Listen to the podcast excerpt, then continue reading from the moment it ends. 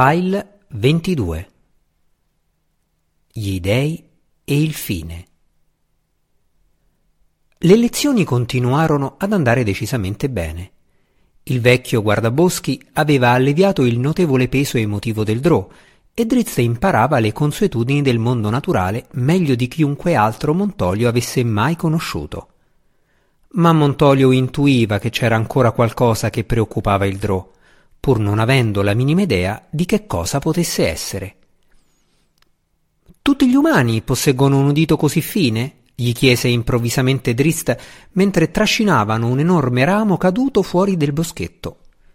O il tuo è forse un dono per compensare la cecità? La franchezza un po' rude della domanda sorprese Montolio, ma solo nell'attimo che lui impiegò per riconoscere la frustrazione del Drò un'agitazione causata dall'impossibilità da parte di Drist di comprendere la capacità dell'uomo. O forse la tua cecità è un espediente, un inganno che usi per guadagnare un vantaggio, insistette inesorabilmente Drist. Se lo fosse, rispose Montolio con disinvoltura. Allora è un ottimo espediente, Montolio de Bruchet, rispose Drist. Sicuramente ti aiuta contro i tuoi nemici e ugualmente contro gli amici. Le parole ebbero un sapore amaro per Drist e lui sospettò di aver consentito all'orgoglio di avere la meglio su di lui. Non ti è accaduto spesso d'essere superato in battaglia, replicò Montolio, individuando nel loro incontro di scherma la fonte della frustrazione di Drist. Se in quel momento il guardaboschi avesse potuto vedere il Drow, l'espressione di Drist gli avrebbe rivelato molto. La prendi troppo sul serio, continuò Montolio dopo un silenzio pieno di disagio. Non ti ho sconfitto veramente. Mi hai abbattuto e ridotto all'impotenza. Sei stato tu ad abbattere te stesso, spiegò Montolio. Io sono veramente cieco, ma non impotente, come tu sembri pensare. Mi hai sottovalutato.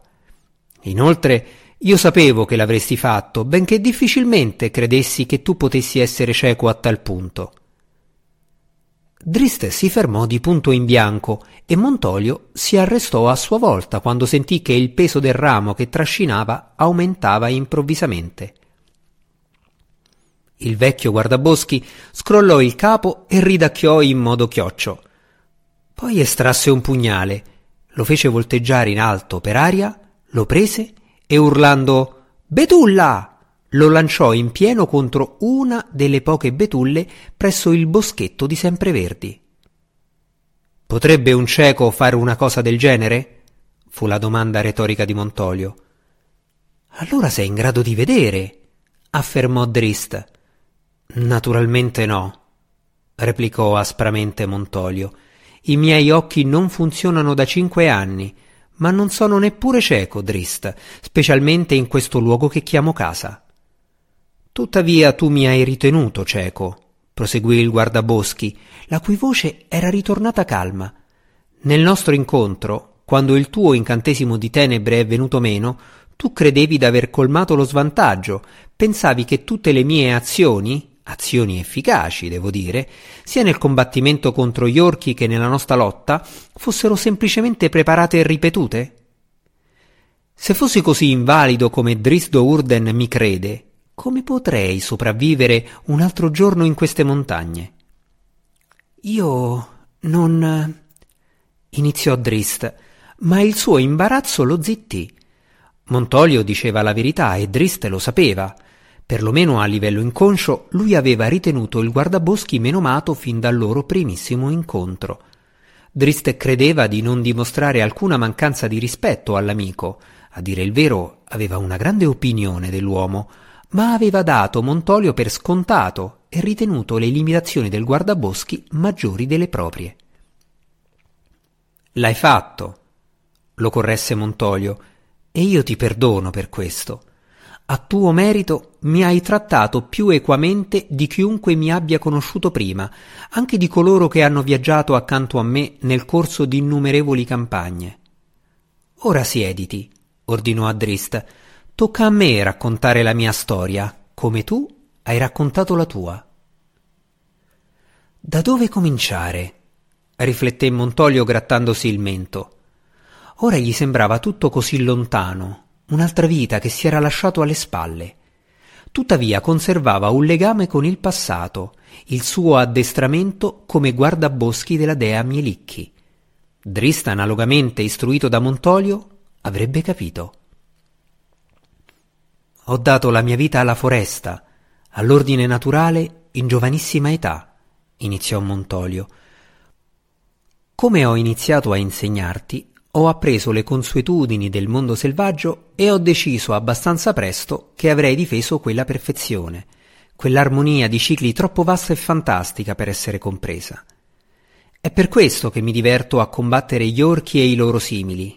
Come ti ho detto prima, sono i nemici dell'ordine naturale, i nemici degli alberi e degli animali, quanto degli uomini e delle razze buone. Esseri malvagi in tutto e per tutto, e io non provo alcun rimorso nell'annientarli.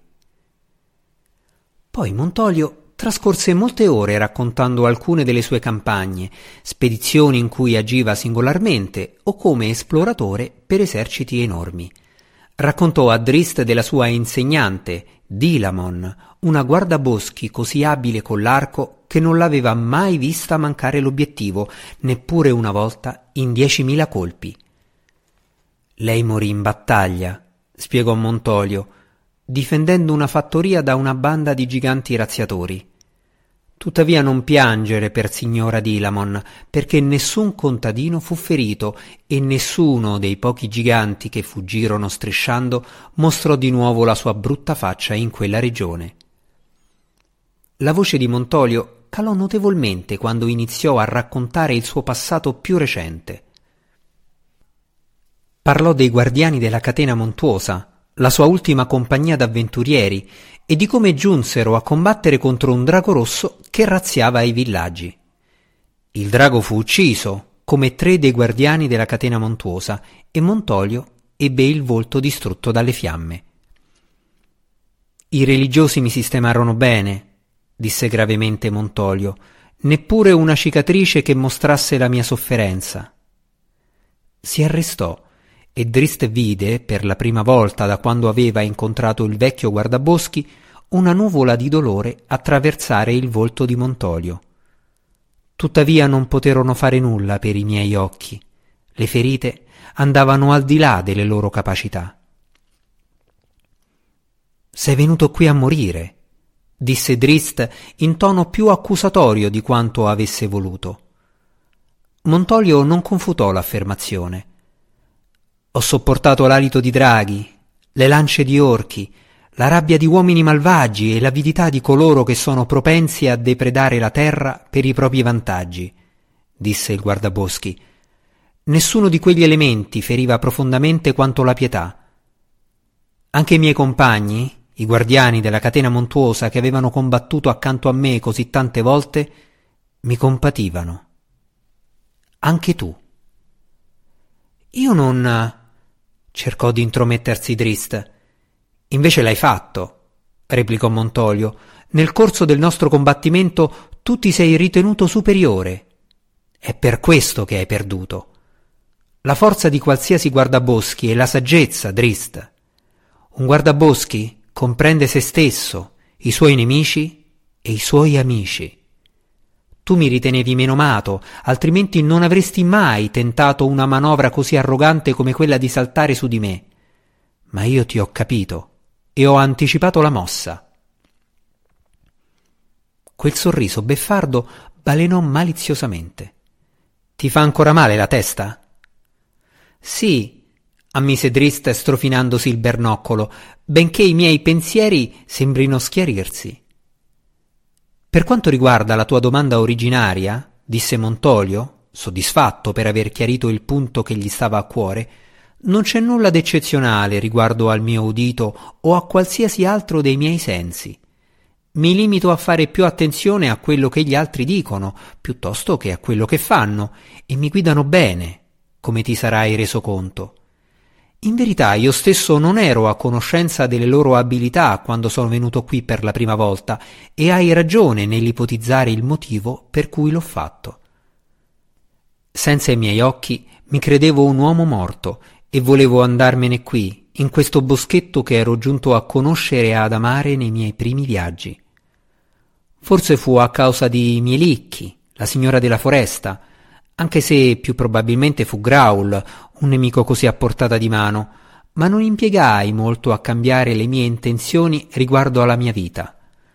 Trovai un fine qui fuori, da solo e menomato, ed ero menomato in quei primi giorni. Con quel fine giunse un significato rinnovato nella mia esistenza e quello a sua volta mi condusse a rendermi nuovamente conto dei miei limiti. Ora sono vecchio e stanco e cieco. Se fossi morto cinque anni fa, come volevo, me ne sarei andato senza aver completato la mia vita esistenza. Non avrei mai saputo fino a che punto potevo arrivare, soltanto nell'avversità, al di là di tutto ciò che Montolio de Brusché avesse mai immaginato, io sarei potuto giungere a conoscere così bene me stesso e la mia dea. Montolio si fermò per prendere in considerazione Drist. Udì un fruscio quando accennò alla sua divinità e lo considerò come un movimento di disagio. Volendo esplorare questa rivelazione, Montolio infilò una mano sotto alla cotta di maglia e alla giubba ed estrasse un ciondolo a forma di testa d'unicorno. Non è bello? chiese esplicitamente. Drist esitò. L'unicorno era realizzato perfettamente e di foggia splendida, ma le connotazioni di un simile ciondolo non si confacevano facilmente al Drò. A Menzo Berranzan, Drist aveva assistito alla follia derivante dal seguire gli ordini delle divinità e non gli piaceva assolutamente quel che aveva visto. Chi è il tuo dio, Drò? chiese Montolio. Nel corso di tutte le settimane trascorse insieme da lui e Drist, non avevano mai discusso veramente di religione. Non ho alcun dio, rispose audacemente Drist, né ne voglio uno. Toccò a Montolio restare in silenzio. Drist si alzò e si allontanò di qualche passo. La mia gente segue Lot, iniziò lui. Lei se non la causa è certamente il sistema attraverso il quale vengono perpetuate le loro malvagità, come lo è questo Grumsh per gli orchi e come gli altri dei lo sono per altri popoli. Seguire un Dio è follia. Io invece seguirò il mio cuore. La bassa risatina di Montolio annullò la forza di quanto proclamato da Drist. Tu hai un Dio, Dristo Urden, disse. Il mio Dio è il mio cuore, dichiarò Drist volgendogli le spalle. Anche il mio. Tu hai chiamato il tuo Dio Mielicchi, protestò Drist. E tu non hai ancora trovato un nome per il tuo Dio, sbottò di rimando Montolio. Questo non significa che tu non abbia alcun Dio. Il tuo Dio è il tuo cuore. E che cosa ti dice il tuo cuore? Non lo so ammise Drist dopo aver preso in considerazione quella domanda importuna. Allora pensaci, esclamò Montolio. Che cosa ti hanno detto i tuoi istinti riguardo alla banda di Gnoll o agli agricoltori di Maldobar? Lot non è la tua divinità, questo è certo. Allora quale dio o dea corrisponde a quello che si trova nel cuore di Drist Urden? Montolio riusciva quasi a sentire Drist che continuava a scrollare le spalle. Non lo sai? chiese il vecchio guardaboschi. Ma io sì. Tu presumi molto, rispose Drist, sempre per nulla convinto. Osservo molto, disse Montolio con una risata. Hai un cuore simile a quello di Gwenvivar? Non ho mai dubitato di quel fatto, rispose onestamente Drist Gwenvivar segue Mielicchi. Come puoi saperlo? arguì Drista alterandosi un po'. Non gli importava che Montolio effettuasse delle supposizioni riguardo a lui, ma Drist considerava una simile classificazione come un attacco alla pantera. In qualche modo a Drist sembrava che Gwenvivar fosse al di sopra degli dei e di tutto ciò che comportava seguirne uno. Come posso saperlo? gli fece eco Montolio in tono incredulo. Naturalmente me l'ha detto il felino. Gwenvivar è l'entità della pantera, una creatura del regno di Mielicchi. Gwenvivar non ha bisogno delle tue definizioni, replicò Drist con asprezza, portandosi vivacemente a sedere accanto al guardaboschi. Naturalmente no, ne convenne Montolio, ma ciò non cambia il fatto. Tu non capisci, Drist Urden, tu sei cresciuto in mezzo alla perversione di una divinità. E la tua è quella vera? chiese Driste in modo sarcastico. Sono tutte vere, e sono tutte una, temo, rispose Montolio. Drist dovette dichiararsi d'accordo con l'osservazione iniziale di Montolio. Non capiva. Tu vedi gli dei come entità esterne, cercò di spiegare Montolio.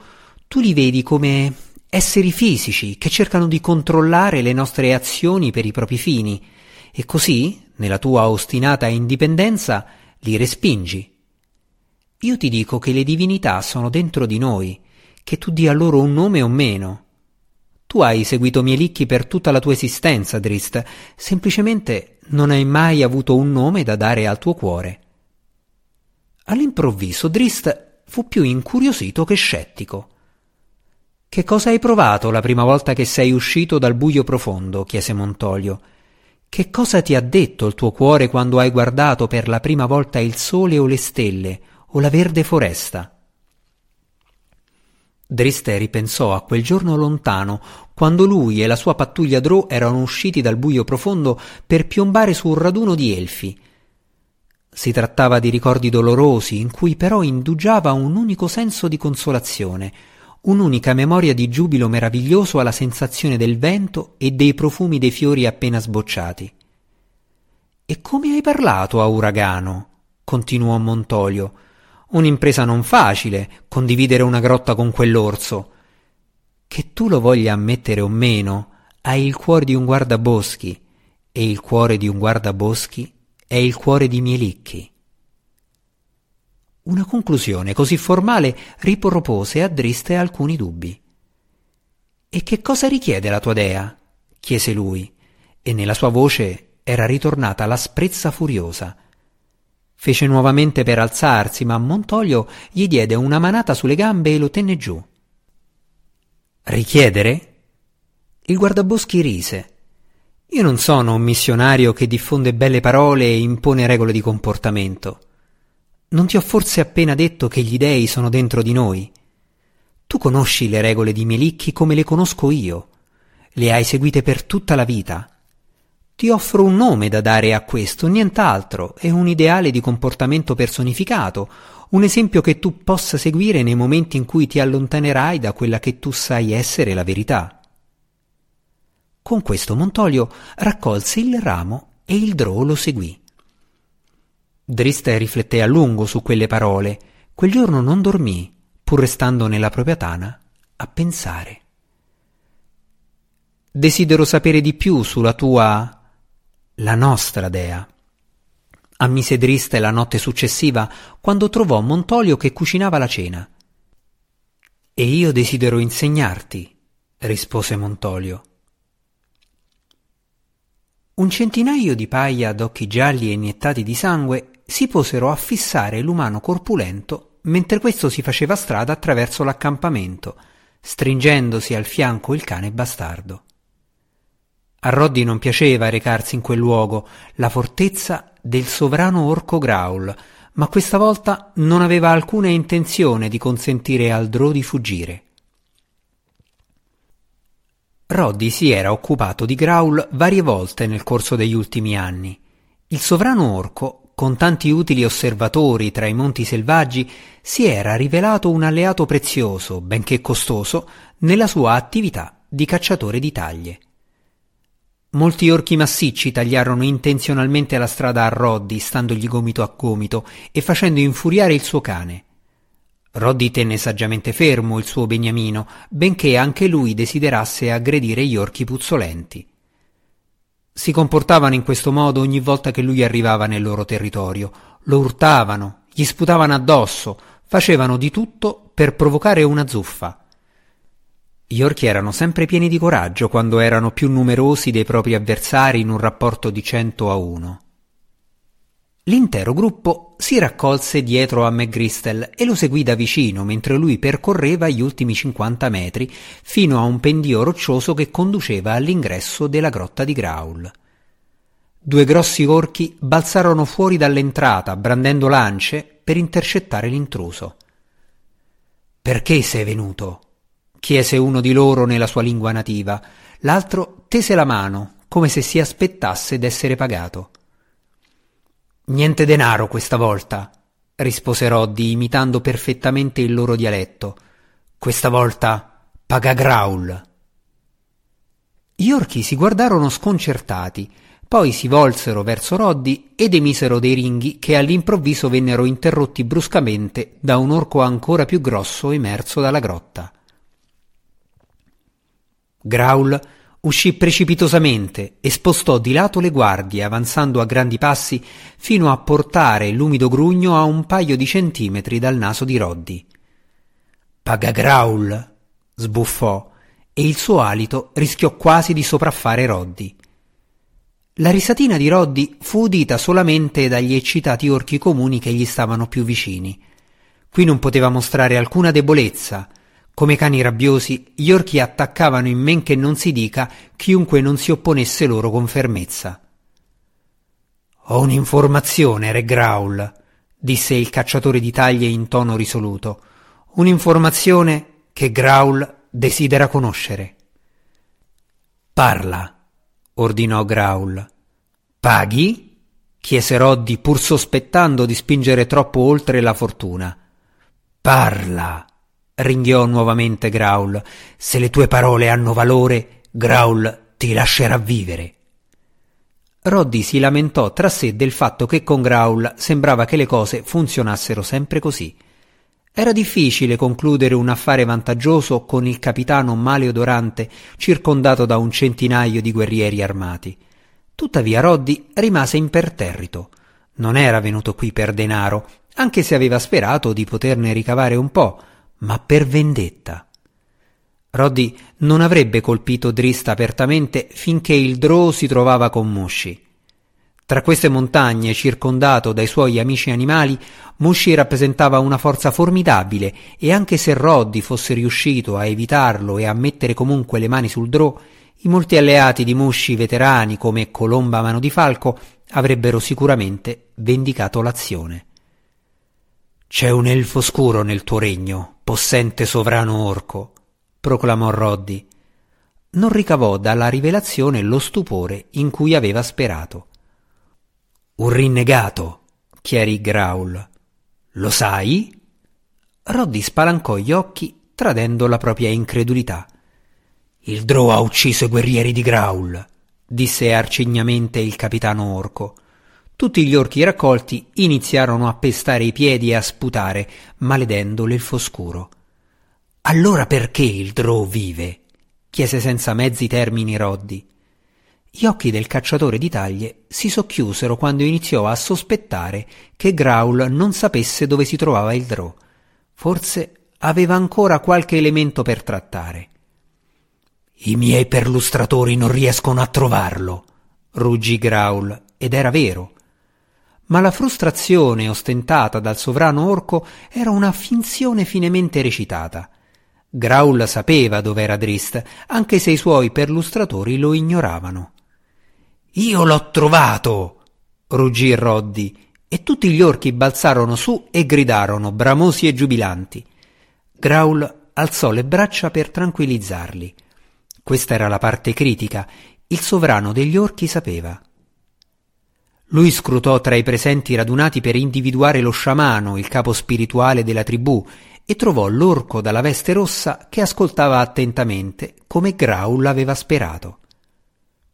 Su consiglio dello sciamano, Graul aveva evitato qualsiasi azione contro Montolio in tutti questi anni. Lo sciamano riteneva che l'invalido, che non era così invalido, rappresentasse un presagio di magia negativa e con le ammonizioni del capo religioso tutta la tribù degli orchi si faceva piccola per la paura ogni qualvolta Montolio si trovava nelle vicinanze. ma alleandosi con il Drò e se i sospetti di Graul erano corretti, aiutando il Drò a vincere il combattimento sulla cresta della montagna, Montolio si era intromesso in affari che non lo riguardavano, aveva violato il dominio di Graul proprio come aveva fatto il Drò rinnegato. Ormai convinto che il Drò fosse veramente da solo, perché nella regione non c'erano altri elfi scuri, il sovrano degli orchi aspettava soltanto la scusa più adatta per spronare i suoi scagnozzi a un'azione contro il boschetto. Ora Graul sapeva che Roddy poteva fornire quella scusa. Parla! gridò Graul in faccia a Roddy per bloccare qualsiasi tentativo d'esigere un pagamento. Il Drò si trova con il guardaboschi, rispose Roddy. È nel boschetto del guardaboschi cieco. Se Roddy aveva sperato che la sua affermazione ispirasse un altro scoppio di maledizioni, balzi e sputi, rimase sicuramente deluso. L'accenno al guardaboschi cieco fece calare una cappa pesante sull'assembramento e ora tutti gli orchi guardavano alternativamente dallo sciamano a Graul per ricevere qualche indicazione. Per Roddy era venuto il momento di intessere una storia di cospirazione e Graul sapeva che l'avrebbe fatto.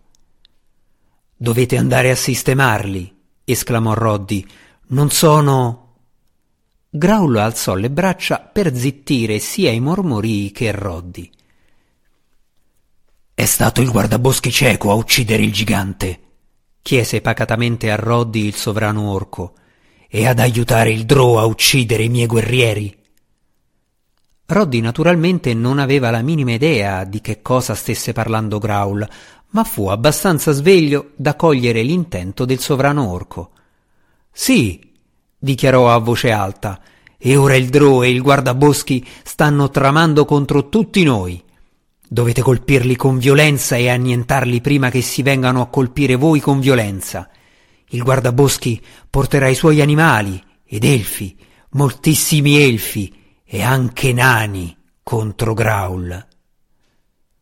L'accenno agli amici di Montolio, in particolare agli elfi e ai nani, che il popolo di Graul odiava al di sopra di ogni altra cosa al mondo, provocò espressioni aspre sui volti di tutti e fece sì che più di un orco si guardasse nervosamente alle spalle, come se si aspettasse che l'esercito del guardaboschi potesse circondare l'accampamento proprio in quel momento. Graul fissò direttamente lo sciamano. Colui che osserva deve benedire l'attacco, rispose lo sciamano alla domanda inespressa. Con la nuova luna. Annui Graul, e l'orco dalla veste rossa si volse, convocò al suo fianco una ventina d'orchi comuni e se ne andò per iniziare i preparativi. Graul mise una mano in una borsa ed estrasse una manciata di monete d'argento per Roddy. Roddy non aveva fornito alcuna informazione che il sovrano non conoscesse già, ma il fatto che il cacciatore di taglie avesse annunciato una cospirazione contro la tribù degli orchi aveva offerto a Graul un notevole aiuto nel tentativo di sollevare il superstizioso sciamano contro il guardaboschi cieco. Roddy prese il misero pagamento senza lamentarsi pensando fosse già più che sufficiente che lui avesse raggiunto il suo scopo, e si volse per andarsene. Tu devi restare, gli disse improvvisamente Graul dietro alle spalle. A un movimento del sovrano orco, varie guardie si avvicinarono al cacciatore di taglie. Roddy guardò sospettosamente Graul. Sarai nostro ospite, spiegò con calma il sovrano orco. Unisciti al combattimento. A Roddy non restavano molte alternative. Graul fece spostare le sue guardie con un gesto della mano e tornò da solo nella grotta. Le guardie orco si limitarono a scrollare le spalle e a sorridersi reciprocamente, non avendo alcun desiderio di tornare dentro ad affrontare gli ospiti del sovrano, in particolare l'enorme lupo dal manto argentato. Quando Graul fu ritornato dentro al suo posto, si volse a parlare all'altro suo ospite. Avevi ragione, disse Graul al minuscolo spiritello. Sono bravissimo a raccogliere informazioni. Tefanis sorrideva raggiante e aggiunse tra sé e a creare situazioni favorevoli. In quel momento Tefanis si credeva intelligente perché non solo aveva informato Roddy del fatto che il Drò si trovava nel boschetto di Montolio, ma aveva anche organizzato le cose insieme a Re Graul affinché Roddy li aiutasse entrambi.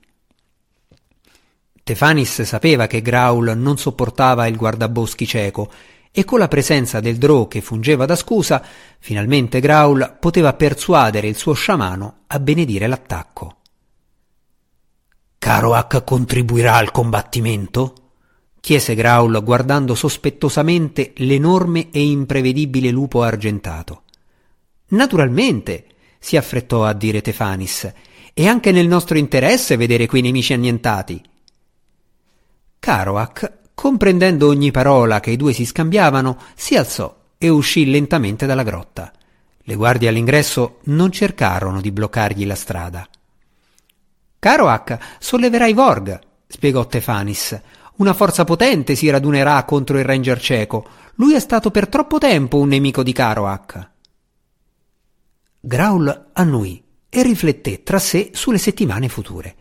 Se si fosse potuto liberare del guardaboschi e del Drò, la sua valle sarebbe stata più sicura di quanto non fosse da molti anni, da prima dell'arrivo di Montolio.